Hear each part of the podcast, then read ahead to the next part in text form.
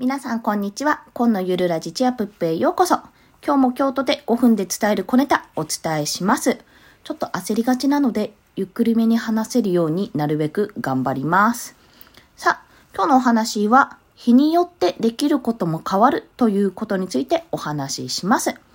えっと、皆さん、毎日コツコツ積み上げてますか？というところからよく言われるんです、私。 Voicy 聞くたびに。池早さんとか、周辺さんとかに、もう常に常に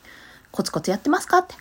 その度にちょっとドキリとするんですけど、まあ私自身は日々のハードルがまあ上がったり下がったりしつつも、一応積み上げはなんとかできているような状態かなと思ってます。まあ、で、その積み上げていく中で、当たり前のことかもしれないんですけど、最近気がついた驚きの気づき、気づきの驚き？驚きの気づきかな？はい、をお伝えしようと思って。まあそれは、日によってできることも変わると。変動するっていうことが、もうつい、昨日かな？今日の朝かな？気がついて、ああ、なんか、そうなんだなってちょっと感じたんですよね、改めて。というのは、今日はブログが書きやすい日とか、今日は音声、音声収録がしやすい日とか、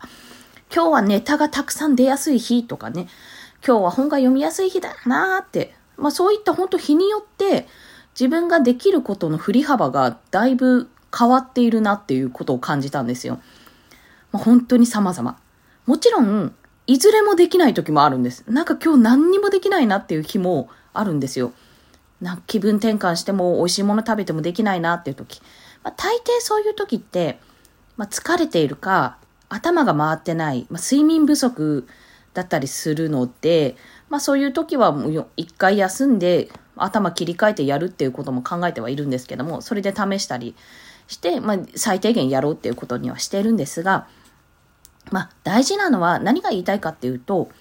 無理やりやらないことだなっていう。はい。無理やりやると嫌になっちゃうから、そこで。あなんかもう全然頭回らない、乗らないのに、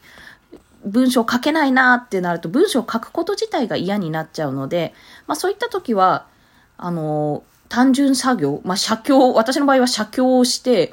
写経だったら打つだけなんで、もう単純作業で、あ、なんかできてる感じっていうのを、ちょっと自分の中でコツコツ積み上げたりしてます。小さな成功を得るようにしてます。まあこれは、そうやってバランスを取るようにしてるんですけど、あの、ある程度ストックがあるからできるのかなって思うところももちろんあるんですよ。なんか、ストックないと、結構自転車操業になっちゃって、それが辛くてやめちゃうって方ももしかしたらいるかもしれないなって思ったので、なので、まあ、できる時にわーって書いといて、後で見直す分には全然問題ないわけじゃないですか。なないじゃないですか。なので、あの、今日はすごく筆が乗るなって日に、いっぱいちょっと下書きとか書いといて、貯めといて、1個や2個ぐらいでいいんですよ。それだけで余裕が出てくるんで。ね、あの、できない日のための、自分、できない日、できない日がある、できない日の自分のために取っておくっていうのもありかなと思います。